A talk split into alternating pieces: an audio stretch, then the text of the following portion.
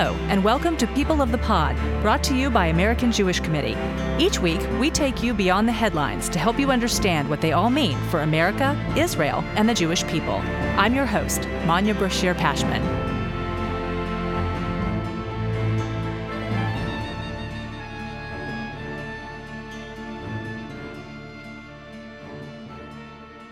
Welcome to a special breaking news edition of People of the Pod to bring our listeners up to date on what's going on in Israel. Joining me is Lieutenant Colonel Avital Leibovich, Director of AJC Jerusalem. Avital, welcome, and I hope you are safe, but how are you doing? Tell me. Thank you. It's an opportunity for me to be here with you today and to share from the ground our experiences here in Israel. This is already the third day of the operation. There's tension in the air, but I think that our resilience as Israelis is quite strong, and I'm sure we will overcome the situation as we have in the past. So, what is going on there? Who is firing the rockets that are now falling on Israel? So, the operation is directed towards the Islamic Jihad in Gaza. The Islamic Jihad in Gaza is the smaller of two terror groups in Gaza uh, it's backed and funded and directed by Iran. Its charter is pretty clear, I would say. Basically, the organization believes that Israel has no right to exist. And in order to make sure that uh, we will not exist, uh, Iran is, is funding its military capabilities. They have managed to build an arsenal of rockets, of mortars, of drones. They have managed to train soldiers, militants in order to conduct anti Israeli operations. And Israel decided to initiate an operation following two events. The first event was a week ago, where over 100 rockets were fired by this organization, the Islamic Jihad, within 24 hours towards Israel. And the second event actually took place in Pesach, in Passover, in which 34 rockets were fired from Lebanon within 10 minutes by fractions of the Palestinian Islamic Jihad in Lebanon. So, this was an opportunity to make sure that Israel is preventing further escalation and basically defending its people. So, where is Hamas in all of this? So, Hamas has, uh, in the past, decided to actually sit quietly and not intervene. And this is common. We've seen this in the operation last year. We've seen this in the operation two years ago. And you may want to ask what the reason for Hamas sitting back. And the reason is that Hamas has a lot to lose. Currently, Israel declared that it's only looking to target Islamic Jihad targets, namely not Hamas targets. And Hamas understands that if it will join the celebration of Islamic Jihad, then the price Hamas will pay will be very, very high. For one, uh, there are 18,000 Palestinian workers entering Israel from Gaza on a daily basis. These kind of workers bringing salaries back home actually move some sort of an economic cycle inside the Gaza Strip, and the shopping power is stronger and stronger by these workers.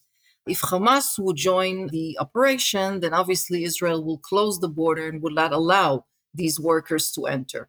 And additionally, I'll remind our listeners that Hamas is still renovating Gaza from previous operations. So it would be quite serious from their perspective to stop the renovation and, and create further damage. Because as you know, Hamas and Islamic Jihad's arsenal of weapons are very much inside densely populated areas. So, what are we seeing in terms of is Iron Dome doing its job of protecting Israelis? So, I would say thank God for the Iron Dome. I would say thank God for the very strong and strategic partnership Israel has with the US, which is very highly valued here. The Iron Dome is basically saving our lives with a whopping success rate of 90% the Israeli people know that there's something in the sky that will able to protect them. There are thousands of people that have spent the last three days in shelters. Their spirit is quite broken because sitting in a shelter, whether you're a four year old child or a 30 year old mom, and hearing constantly sounds of explosions and jets flying in the air, This is not a normal kind of atmosphere.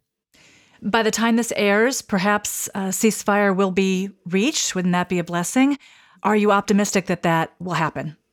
You know, living in the Middle East, you have to be optimistic.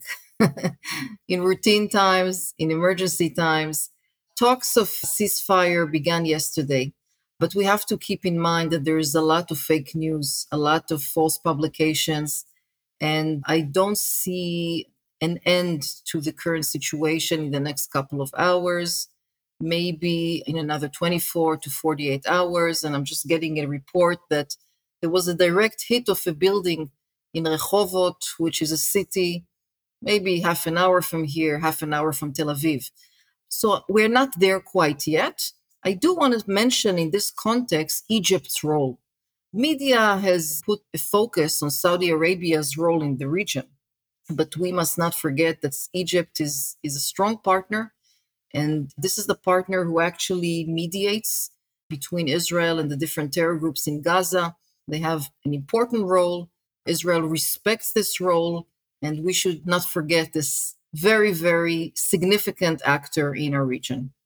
Well, Avital, thank you for that addendum and thank you for joining us. I really hope you're able to stay safe and that we are talking about a ceasefire very soon. Thank you for the opportunity. Thank you for listening. This episode is brought to you by AJC. Our producer is Atara Lakritz. Our sound engineer is TK Broderick. You can subscribe to People of the Pod on Apple Podcast, Spotify, or Google Podcasts, or learn more at ajc.org slash people of the pod. The views and opinions of our guests don't necessarily reflect the positions of AJC. We'd love to hear your views and opinions or your questions. You can reach us at peopleofthepod at ajc.org. If you've enjoyed this episode, please be sure to tell your friends, tag us on social media with hashtag peopleofthepod, and hop on to Apple Podcasts to rate us and write a review to help more listeners find us. Tune in next week for another episode of People of the Pod.